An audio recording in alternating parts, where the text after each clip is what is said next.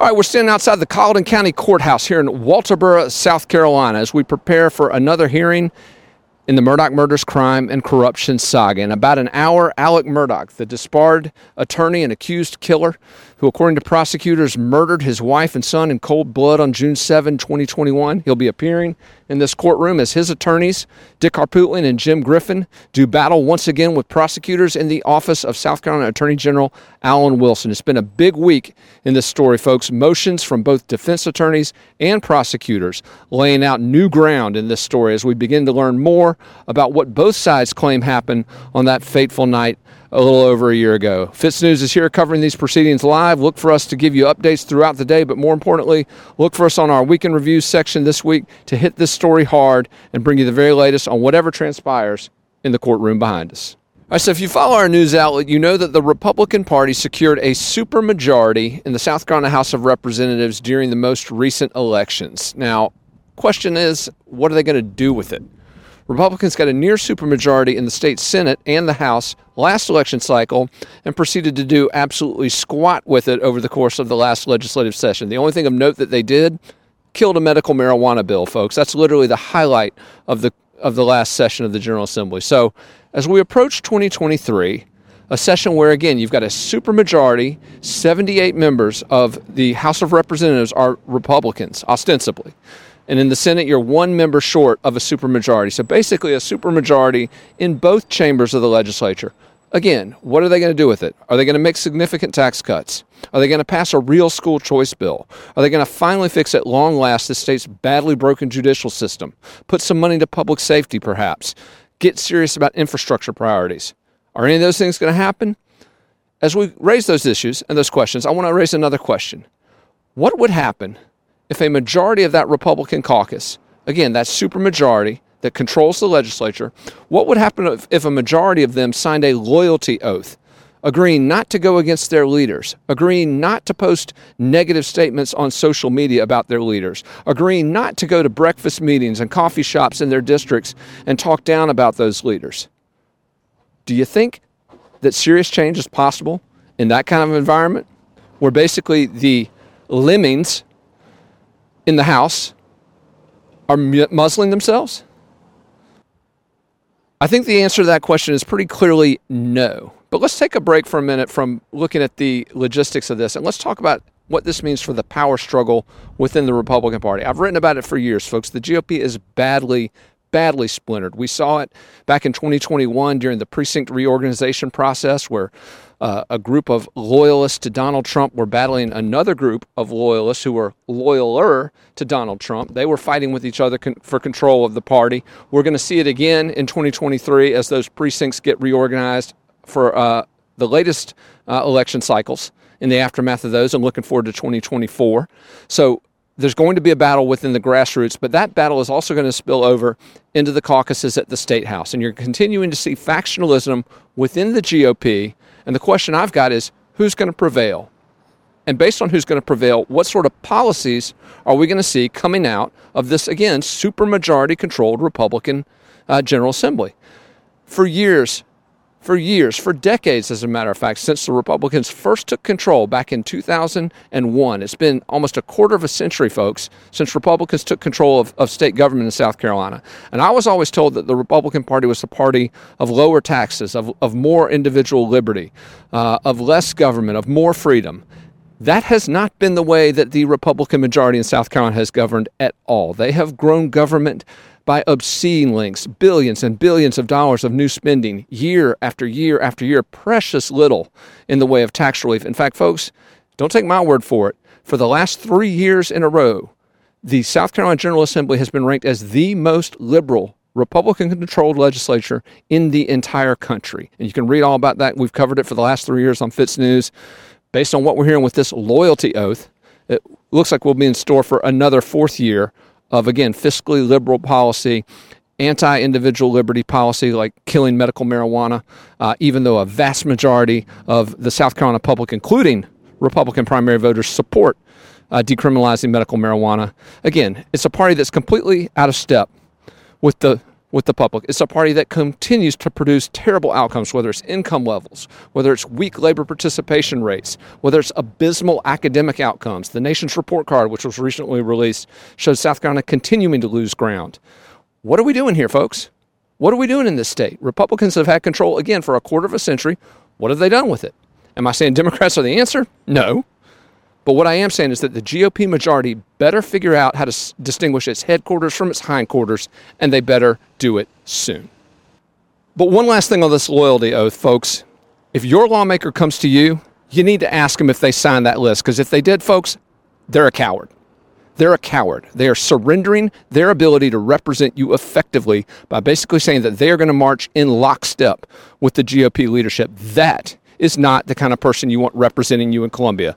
You want a free thinker. You want someone who can acknowledge that the inefficiencies, the inequities, the injustices of, of the current system in Columbia, and stand up for you, not for those Republican leaders who are under the thumb of the special interests. So again, when your lawmaker comes to your local diner, to your coffee shop, or shows up on your porch looking for a vote next election, ask them if they signed that loyalty oath. And if they did, they're not the leader for you. All right, so as I mentioned earlier, we're outside the Colleton County Courthouse here in Walterboro, South Carolina, one of forty-six county courthouses in South Carolina. And we're talking about the South Carolina judicial system, folks. We mentioned earlier in the last segment about South Carolina's General Assembly and about how some of their priorities are out of whack when you compare what people in the real world are, are dealing with, issues that are facing hardworking South Carolinians who continue to scrape the bottom of the barrel nationally when it comes to some of these key indicators, folks. The money they make, the job offerings they have, the education they're receiving from our government-run schools. Again, we are not getting the outcomes that we need. But one of the places, or in fact, many of the places where those outcomes are continuing to struggle are in the courthouses, like the one behind me. And I'm talking about justice, people. I'm talking about cases in which judges are making decisions not based on facts, not based on merit, not based on the truth, but instead based on influence, on power, on who is pulling the strings of the clients that are appearing before them, who is representing those clients. Who, and in too many cases in South Carolina, what we see are decisions based on powerful lawyer legislators who not only appoint these judges, but determine their salaries, determine their office budgets, and then again determine whether or not they get reelected. And oh, by the way, who elects judges in this state? That's right, lawmakers. We're one of only two states in the country where lawmakers elect judges. Now, what has been the result of this policy? What has been the result of this system? Well, it's been soaring violent crime in South Carolina. Again, a report released just last month by the State Law Enforcement Division revealed that the murder rate in South Carolina climbed again. It is at a level not seen since the early nineteen nineties, when politicians first began cracking down on some of the violent crime with mandatory minimums and other sentencing strengthening uh, legislation. But here in South Carolina, there has to be change. And I've been crying up about this for years. I have blasted these lawyer legislators for consistently reappointing judges who pay no mind to the rights of victims, to public safety, and frankly to that underlying cause of justice that, again, if you come into a courtroom like the one behind me, you need to know that those scales are going to be fairly weighed. You need to know that justice is blind. But again, in South Carolina, when you have politicians appointing the judges and screening the judges for those appointments, literally deciding who gets to appear before them to be elected as a judge, they're not blind. Their eyes are wide open, and they're not looking for the truth. They're looking for where the power is. And again, that is not producing positive outcomes, whether on an individual level for the people that appear before these judges, but more importantly on that macro level as it relates to, again, the soaring violence that we're seeing across South Carolina, murder rates through the roof, assaults on law enforcement through the roof, violent crimes through the roof. There has been a, a brief uh, dip in sexual assaults. However, that number's still way up from where it was two decades ago. Outcomes, people. Follow the outcomes. Don't listen to what these politicians say. Watch what they do. And if we are going to fix the problem of violent crime in this state, if we're going to commit ourselves truly to enhancing public safety, not eroding it, to protecting victims, not re-victimizing them, we have got to fix the way that we select judges. Now, what's the answer? I've proposed a number of different solutions, people, whether it's popular election. A lot of folks don't like that idea. Another idea could be gubernatorial appointment. But whatever we do, we have got to take that power out of the hands of the lawyer legislators who pick these judges and then appear before them and profit and benefit from their decisions. That isn't justice, folks. Let's call that what it is, corruption. And count on FITS News to continue standing against that corruption as we report to you what's really happening in South Carolina's courthouses. All right, folks, so one quick note from that segment we just filmed on the state's judicial system. There's one bit I forgot to point out that I want to bring in because it's very important. And again, I've been screaming, breathing fire on this issue for several years, but I'm not the only one. Earlier this week in Myrtle Beach, South Carolina, sixteenth Circuit Solicitor Kevin Brackett gave a speech to a group of voters in which he not only called out the system, he called out by name some of the elected leaders who are perpetuating it. Here's what Solicitor Brackett said, and I quote, "Your system is perfectly designed to give you the results you are getting.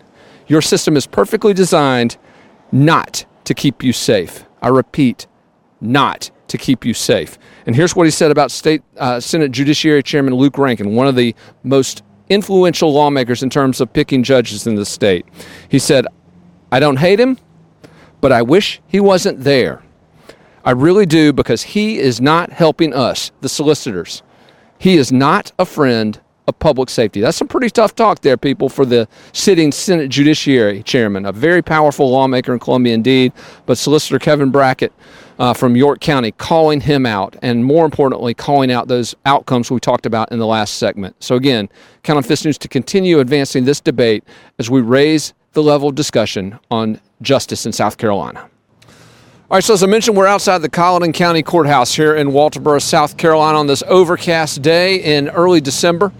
We just left the courtroom where Judge Clifton Newman made a few rulings in a largely anticlimactic hearing. It lasted a little over two and a half hours, delved into several of the motions that have been filed recently in the case of Alex Murdaugh, the fifty-four-year-old Hampton, South Carolina attorney who stands accused of killing his wife and his younger son last June in Colleton County at their hunting lodge known as Moselle. Now, this case, again, has drawn national and international attention. We're getting closer to a trial. That trial is scheduled to start in January, January twenty-third of next year to be precise. And as we move toward that date, both sides, prosecutors in the Office of Attorney General Alan Wilson and attorneys for Murdaugh, are starting to play their chess pieces. They're starting to deploy their chess pieces, starting to make some moves that will position them for that upcoming trial. And we saw it in motions that were filed leading up to this hearing. And in today's hearing, before Judge Newman, we heard those attorneys begin to argue those motions. Now, what did they argue? For the prosecution, it was very simple. Motive. A theory as to why Alex Murdaugh allegedly killed his wife and younger son. To them, it was called an unbroken chain. Ten years of financial theft, embezzlement, loans, shady loans related to disgraced banker Russell Laffitte, who was convicted last month in federal court on crimes related to Alex Murdaugh. And it continued. Again, a prosecutor at Creighton Waters called it an unbroken chain that led Murdaugh to that moment on June seventh, twenty twenty-one, where according to according to Waters, all of his cards had been played. He had no cards left to play, is how Waters put it. And at that point, according to the state, Murdaugh killed his son and his wife to prevent himself from being exposed as a, as a financial fraud. Now, is that motive going to be good enough to hold up in court? Well, let's think about that for a second. First and foremost, the state does not have to prove a motive. In fact, it doesn't even have to provide a motive. That is not an element of a murder conviction in South Carolina, and so they could have literally presented nothing on the issue of motive.